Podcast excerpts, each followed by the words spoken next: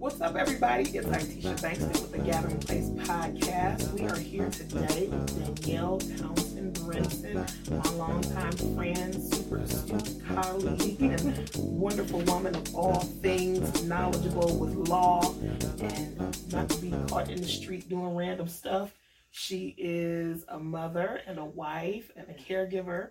And we are here today to talk about her origin story, to kind of talk about her definition of success, um, talk about uh, when God reroutes you and sends you elsewhere and how yes. God can show you what it is that He really wants you to do in the time when you think that you're supposed to be doing something else.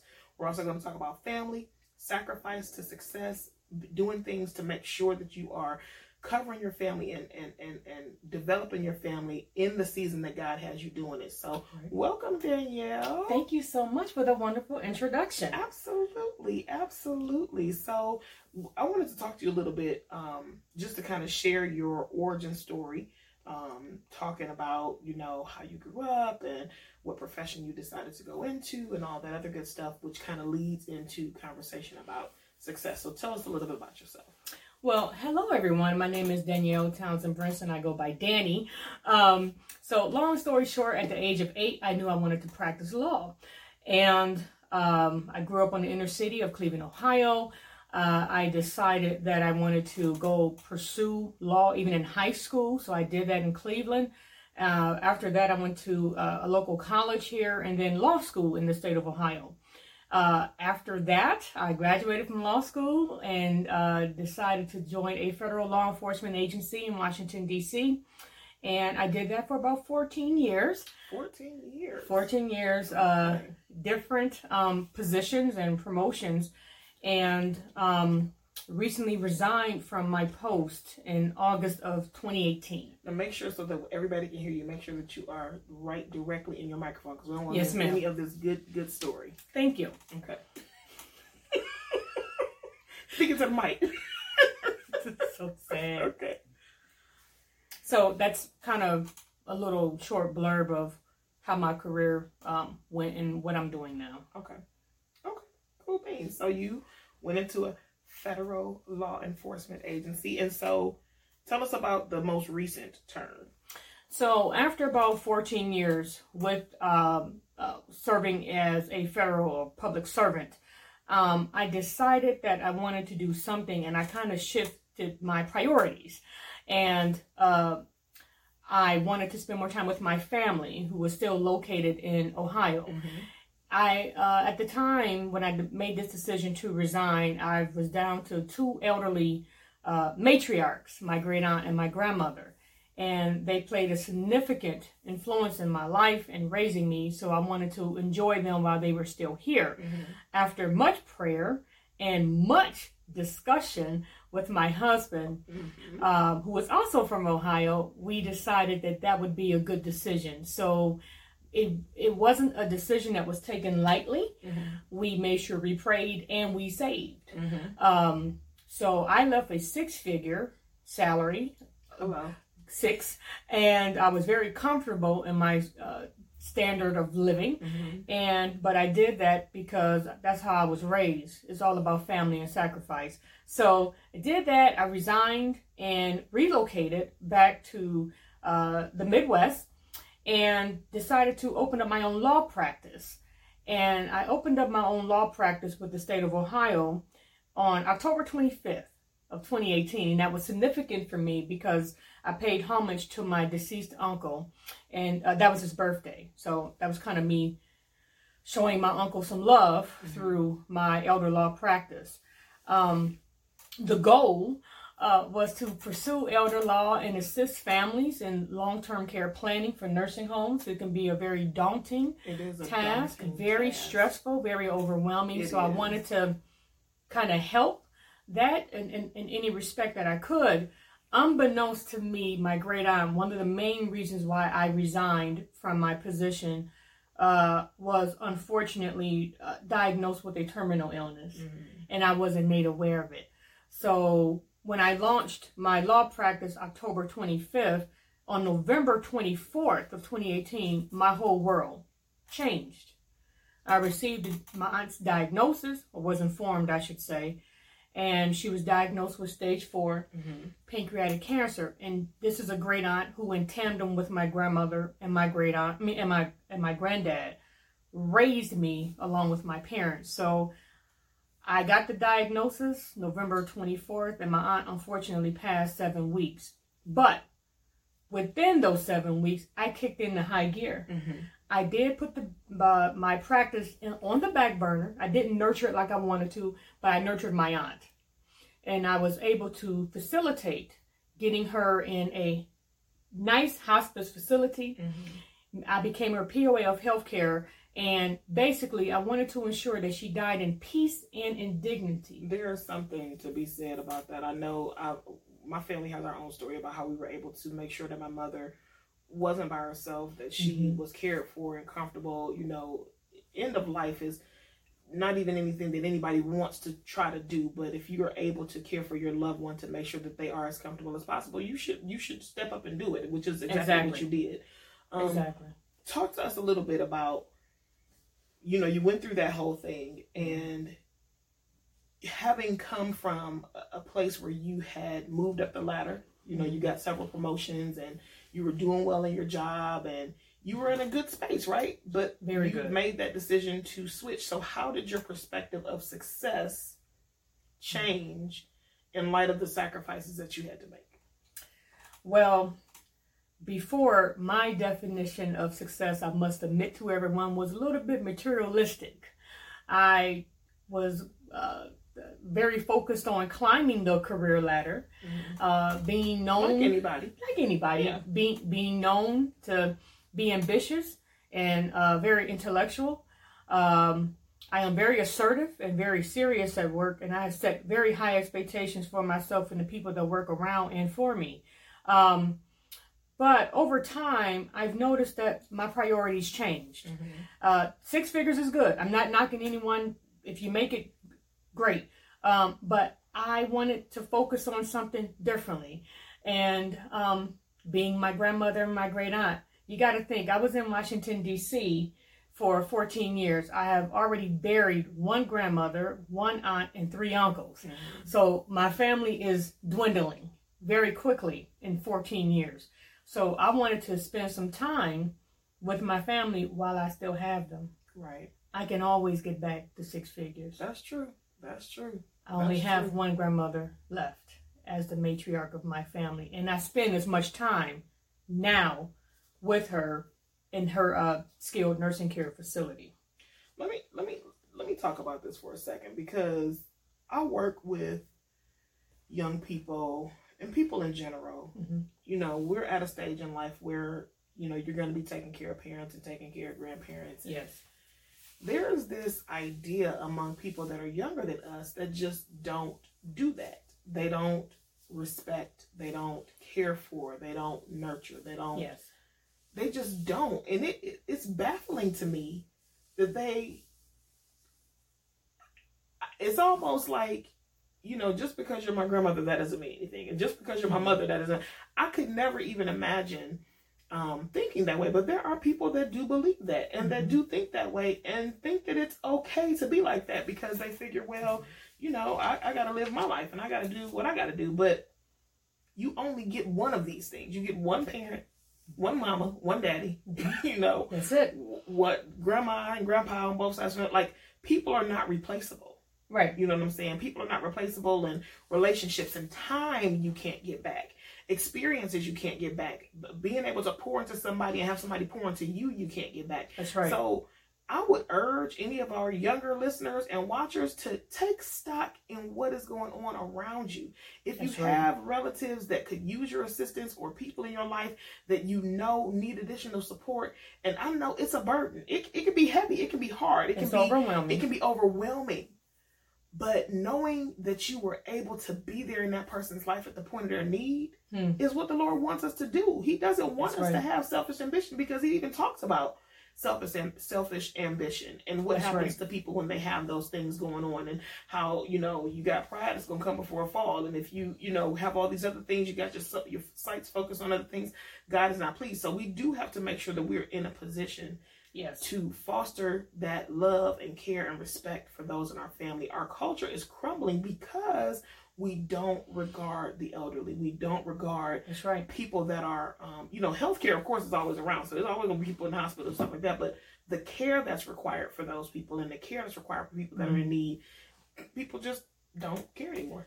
But I think some of that also, Tisha, is because of values. Yeah. Um, everyone has different values and they place uh, different emphasis on what those values are. You know, we were raised, you know, you respect the elderly. So while I had some people, when I made the decision to resign from federal employment, everyone couldn't receive that. Yeah, what's up with Everyone couldn't receive it. What's up with Um, that? Like, why are you all in, why are you in my life? Because, exactly. Can I live? So lesson learned: uh, don't share your dream with everyone Ooh, because not everyone will respect or support. And I kept getting asked, "Are you sure? Are you? Do you know what you're leaving? What you gonna do next? Is your husband okay with it?" And I'm like, "That's the main one. He's the head of household. He's the main one that must be okay with it." yeah, Um, but family is also important to him. yeah, You know, so I just think people have different values. I'm gonna tell you one thing though. Being home and being able to help my my aunt for those seven weeks, even though she was in hospice, I'm the one who washed the clothes. I volunteered to do her clothes. I brought her food. I got all the toilet all the toiletries, all her clothes, every anything she needed, I got. And if I had to do it again today, wouldn't trade a moment of it. I couldn't imagine being in Washington, D.C., getting a call that she had passed. Because remember, I didn't know about the diagnosis when I resigned in August. Right. So there's something to be said, but that's what she instilled in me. At the end of the day, like my son used to say about money when he was younger, I have an eight year old. When he was younger, he used to refer to money as green rectangles. At the end of the day, it's a green rectangle that guess what, y'all, you can't take with you when you when God calls you. When He call you, when your number, when you, when your soul is required. I'm telling you, my aunt passed, her money is still in her checking account. Mm, So you gotta shift the priorities on what's more important. that's true. Those seven weeks, and I'm 41 years old, those seven weeks will be forever etched in my memory and in my heart. yeah, it's a good thing. You can't put a price tag on that. You talked about your son. So you're a mother, Danielle. Remember we were younger and we was doing all kind of random foolishness, and now you have a whole son. You have a whole son. Yes. And so I know being a mother changes everything for everybody. Being a mother, I'm, I'm going to be a mother soon. Not yet, y'all. Don't don't jump off the bandwagon yet. It's coming. Just I know I'll that's right. I know that's right. But how does how has being a mother shaped your world view of what's important? Like I got several several things in this question. So like Okay. motherhood in 2019 is different from motherhood, you know, in 2000 uh, 1989 and 1979 when when Karen and Jeanette was doing it. You know, it's, Right. It's, it's way different. We were babies. It's way different, right? So now you have a son that you're raising in this new millennium, and you know everything is different. Exposures are different. Influences Yes. are different. Yes. Um, the things that you want him to be around, all that's different from when you came up. So you have to adjust your thinking in that way. So we want to talk about mothering in 2019 okay. and some things that you've noticed a shift in you personally as you raise your son. So mothering in 2019. Um, can I keep it real? Please do. We It's- prefer that. It's scary. Yeah. It's scary. We are entering some unknown charter, uh, some uncharted territory. A lot with our children these days. There are more people trying to cause harm Mhm. uh, to children than, at least my own personal opinion, than what we had uh, back in the past. But I find myself, I am very protective of my son. Yeah. Whereas um, when I was growing up, I could go to a sleepover. You go to sleep, you go to the corner store. You can do that. Well, and, and I did do that because my dad wanted some uh, cigarettes. But um, can you do you that? No. So, but now in 2019, he's not doing the sleepover. Yeah, there's And- no sleepovers. And guess what? We're not hosting any no. because you don't know what kids are exposed to in their households. Yeah. And I don't want my son exposed to things that he may not be familiar with. Yeah. Um, he's already exposed to enough, my God, in school. And quite frankly, he was exposed to a lot in preschool. Mm. You know, I found myself explaining some, some, some topics and concepts to my son at the age of four that I never thought I would have to explain. They were they were very difficult. So my level of creativity has also uh, expanded mm-hmm. um, now because he's uh, my son is very inquisitive. Mm-hmm. He he asks a lot of questions, mm-hmm. just like I did as a child. He, I think he's a little, little like you. Yeah, yeah. He, he will ask, and he doesn't just take what you say. He digs into the why. He he is one who reasons a lot, even at his age. So I am very protective of him. Um, th- things that I'm more concerned about now. Uh, this this this internet, this the social media, the bullying. Um, we've is he on social media? He is not on social media, but I there am. Are some kids his age that are. There are a lot of kids on social media, and you see the impact of some of the negativity that is displayed on social media, and you have kids uh, resorting to suicide, young children mm-hmm. in the single digits. So I am very cognizant. Now we allow him to have his tablets, but my husband and I, we make sure we know his internet history because he's been able to read since he was 2 mm-hmm. So he knows how to read and plug, enter, and I mean he's very smart. But we also tell him what isn't what uh, topics are inappropriate. Mm-hmm. We look at what he looks at, you know. So the internet, um, and then the how the the criminality uh, element. I'm, people are so brazen now. They very much so. Very brazen. So Trey has uh, a severe case of stranger danger. Uh, that my husband and I have instilled in him since he was a baby. If he don't know you, he's I'm not gonna walk up to you. That makes me want to laugh out loud because I know, I already, already know. He Trey said, "Stranger to who are you?" He, not having no conversations. Not, he's I'm not, not like it. he's he he won't speak. Yeah. He'll look at you and he'll grab either my hand or his father's hand. Seneca and I talked about that, like just not to go off topic too much, but you know how um, when I was younger, at least, you know, if we were meeting somebody new or if my mother had us introducing to somebody, she would say, go give them a hug, go shake their hand. Right. You know, and it would be, they knew who the person was or whatever. And, you know, you reluctantly went over there. You didn't want to go for whatever reason. But Seneca and I said, if it's a person that our children do not want to say hello to, That's not right. to the point of rudeness, but children can pick up on things. They can read stuff. And if they don't want to be around somebody, and if they're like, oh, mom, don't want to go over there. I don't feel like. Listen.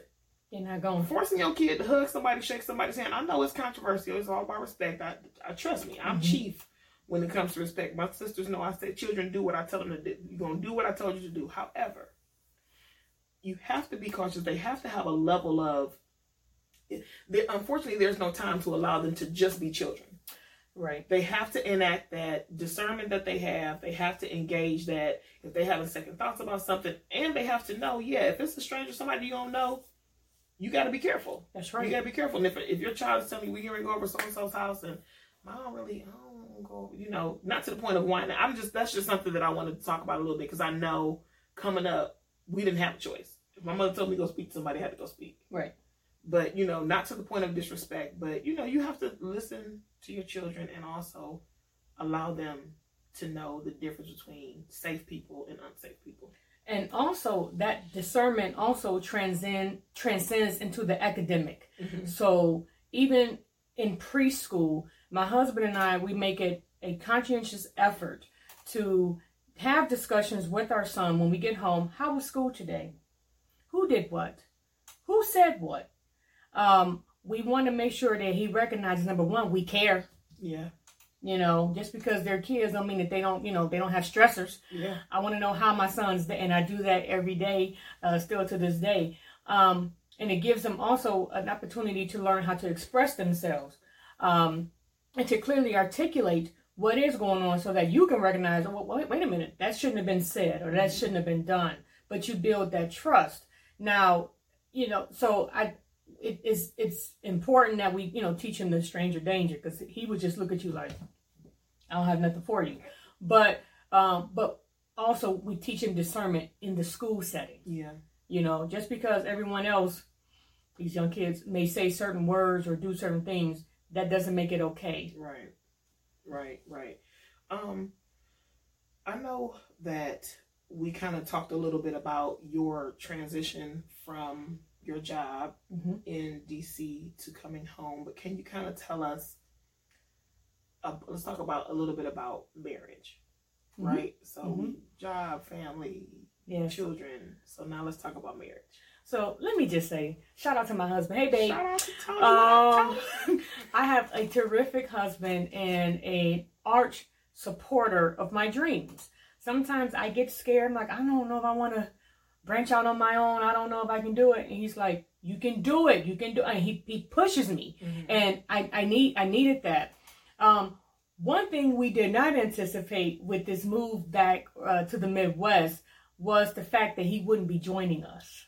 When you told me that, you could have knocked me over with a feather. Uh, yeah, that me over with a we had contingency plans put in place, but we just erroneously assumed that he would be able to uh, get positions here Yeah. and be similarly situated or made less pay. Mhm. We never imagined in our wildest dreams that he wouldn't be able to acquire Mhm. employment here. And I will say this uh, not all selecting officials or hiring officials can appreciate the fact that someone is willing to make fifty, sixty thousand dollars less. Yeah, Even when my husband says it's for family. yeah. They still are like, Not everyone can relate to that or appreciate that. And I think Yeah. sometimes we can be seen as a professional threat. You want to come here and make less money? I'm you want my job. threat. I'm a professional. You want my job. So we just gonna pass you over. Yeah, which is whack. which is very whack. Like, but what, hello? but like I said, you know, I, I'm seeing now that life is one big GPS system. Yes, it is. And I may have thought that I was going to take this one route to get to this des- destination, which was my law practice. Mhm. But sometimes God will reroute Mhm. and He'll recalculate, and you just got to go with the flow. You got to go. Um, this has been a hard year uh, for my husband, and quite frankly, the impact on our son, who's very close to his dad yeah. and a hard impact on me. I'm not used to doing things by myself here. you've been married for 13 years 13 years, yeah. next next month. So we are now in the process uh, uh, uh, in the process of resetting Mm-hmm. the priorities. So family is very important, but also our nuclear family is very important. So uh, my son and I are in the process of relocating back to the Mid Atlantic to rejoin my husband, and we have committed ourselves to spending more time here in Ohio Mm-hmm. Uh, to spend time with our families, but we would do it as a family unit. As a family unit. I can't imagine, like, even even at a midpoint like this, you've been married for, for 13 years, um, spending an entire year, and some people have done more different circumstances, people are military, Right. blah, blah, blah. Right. but it affects you personally because it's your marriage and so you've spent that time away from your husband and all those things are affected like you know your emotional relationship your intimate Yeah. relationship Yeah. your spiritual relationship all that stuff is affected you know but god kept it it could have went a different way I'm the lord kept i'm serious yeah, for real. i'm serious Yeah. yeah, I'm telling we are uh, stronger now than what we've ever been because we had to be. yeah. And and quite quite frankly, shout out to our eight year old son. shout out to trey This is something that has been very um, shocking for him, but he has yet excelled in, mm-hmm. in school. And when I was pregnant, I made a commitment to my son. Mommy and daddy will, you will see us when you wake up and you will see us when you go to sleep. Mm-hmm. That was a promise I couldn't really keep this past year. Mm-hmm. However, thanks to advances in technology, I couldn't keep the promise physically, but we sure enough kept the promise electronically. yeah that's good. So uh, we a lot of FaceTiming, a lot of phone chats and phone calls and stuff like that. And then my husband still visited, you know, when he could.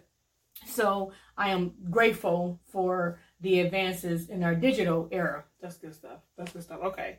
We're gonna be wrapping up soon, but I wanted to know if we could kind of talk for real, for real. Like, okay. Okay. so you held a government position, Yes. all right? I honestly can't even imagine. Like, I endured stress as a principal. I can't even imagine. You know what I'm saying? The just Washington overall. Yes. Is, you know, government being such as it is. And I'm not a politician. I don't typically speak about politics. I don't even like to talk about it, you Mhm. know, in just casual conversation because so many people have so many different viewpoints. Mhm. But I want to talk about the challenges that you had to overcome to succeed in the role that you had and how you had to leverage your faith, your gender sometimes, and your intellect, you know, to to move up in the sector that you were in. And I know that that's something that you've already overcome. You've done it. You've moved past that, but can you talk a little bit about how you were able to really be successful in the position yeah. that you were in? Well, one thing I had to do was learn to be open minded. Um, going from the Midwest uh, to Washington, D.C., where everyone has an opinion about everything. Oh, uh, everybody has something to say. Everyone has something to say. okay. And then I found myself initially um, not being too receptive mm-hmm. and being a little bit combative. Mm-hmm. And then I had not to, you now, you're combative? Just a little bit. but then, then I learned you know, and, and, the funny thing is, I carry a pocket constitution with me all the time. So First Amendment freedom of speech is very important to me. But Wait, stop, stop, stop, stop, stop. Is this a real thing, or are you using like a, a, a metaphor? Do you literally carry a pocket constitution? Yeah, yeah, I, I keep a pocket constitution. So I pocket constitution. Article three is my favorite article because it's the creation of the federal court system. Okay. But anyway, but um, I, have learned that yes, my my opinion is exactly that, mine, yeah. and I have to respect the opinions of others, whether I agree with it or not, because okay. we have they have that right constitutionally speaking. So um, that's one thing. I had to become open minded. Mm-hmm. Also, I had to get the chip off my shoulder when okay. I when I went to DC. Now, what kind of chip did you have on your shoulder? Were you mad? Were you... I, I wasn't mad. I had a I had an academic smartness chip. Oh. I thought because I was doing good in college. I did pretty well in, in law school, salutatorian in high school. You really couldn't tell me too much academically. I'm sure you couldn't. Can nobody tell you that? No, uh, no. And then then you move to Washington D.C. and then people ask you where is Ohio? Oh, northern. and I'm like the northern part of Ohio, but uh, but you see, a lot of people are smart. Mm-hmm. Yeah. A lot of people got law degrees. from a from a big fish in a small pond, yeah. Exactly. A small fish, yeah. In a big pond. So um, everybody, I mean, every a lot of people have law degrees. So mm-hmm. what, what what made me so much better than them? So my takeaway, uh, for what I had to leverage to get me through was that I'm not there because I have degrees. Mm-hmm. I'm not there because I'm smart. I'm there because my creator placed me there. Yes, he did. It's called favor. You know, I'm an inner city girl. You know what I'm saying? From Cleveland, Ohio. Mm-hmm. And I went way off to DC because of his favor and the intellect, the being smart, and all that. I have to give credit where credit is due. Also to my grandmother, I've she's had me read books and learn perfect writing, how to articulate myself since I was a child, and I do that to this day. I read a book every three months, um, and we, we, we make sure our son do, do the same thing. Um, but no, I had to, you know, leverage knowing who I was and whose I was. Mm-hmm. Because you can't go in there thinking that you're better than anybody else because there's always going to be someone smarter. Yeah. Uh, um, uh, you know, more engaged, more resourceful, more connected. I mean, it's Washington D.C. I know. I can't even imagine. I didn't know anybody. I can't even imagine. I mean, it's D.C. and it's like people that have gone there, lived there, grew up there. Like you talk about connections and stuff, but you're right. You have to go in knowing who you are and whose you are. Whose you are. So I will say I've had some great um, managerial uh, uh, supervisors and stuff like that in the agency that I worked for who allowed me to flourish, um, who allowed me to blossom. And there was a little bit of me having to prove myself, mm-hmm. um, you know, to to prove that I was, you know, worth what the federal taxpayers were paying. Mm-hmm. And I take that job, I took it very seriously because it, you know, it, it, you all paid for our salaries. Mm-hmm. So we have to take it seriously. We took, I took my job very seriously, but it, it was a great experience and um, just you know knowing who I was in terms of my heavenly Father. Amen. I have a question, and you can you can answer it or not answer it. What's the scariest thing you encountered in DC? The earthquake of 2011. It was earthquake in 2011? Yes, it was. that was a quick answer. the earthquake, um, and it was scary because my husband is also a, a, a federal worker in D.C. We were both at work, and um, I think uh, my, my sister-in-law was in town. She was watching uh, her kids, and our our son, who was a baby, and the earthquake hit, and there was no transportation in and out. cell phones went out. I couldn't find I an think I ATM. I finally found one ATM, but the line, so it was just so I had uh one colleague from ever since then. The one colleague told me always keep. Um, he told me to keep a particular amount of money in my wallet in the small bills. Uh, but the earthquake earthquake in 2011 and the government shut down The government shut in 2013 down and 2018. Uh, 2018. I can imagine that the government shut down, but you still had to go to work. I did, yes, Yeah, you still had to go to work. yes. Thanks to our, the great policies of our great nation. Okay, we're But we gonna- got our pay. Okay. That's we, good. we did. We eventually get back pay. Okay, that's Yeah. good. That's good stuff. Well, Danielle, thank you so much for coming. I appreciate it. It was such an honor, my I'm friend. so glad you came. Me too. Thanks everybody for listening. This has been the Gathering Place podcast. Please be sure to click like and to subscribe and to comment in the boxes below. We'll be sure to share all of our links. You can find us on um, Anchor FM if you want to listen to the podcast. Of course, we have our YouTube page, Tea Spot Workshop. And please be sure to just let us know what you think. Thank you again, Danielle. We appreciate you and your time. Thanks again, everybody, for watching. Have a great one. Bye.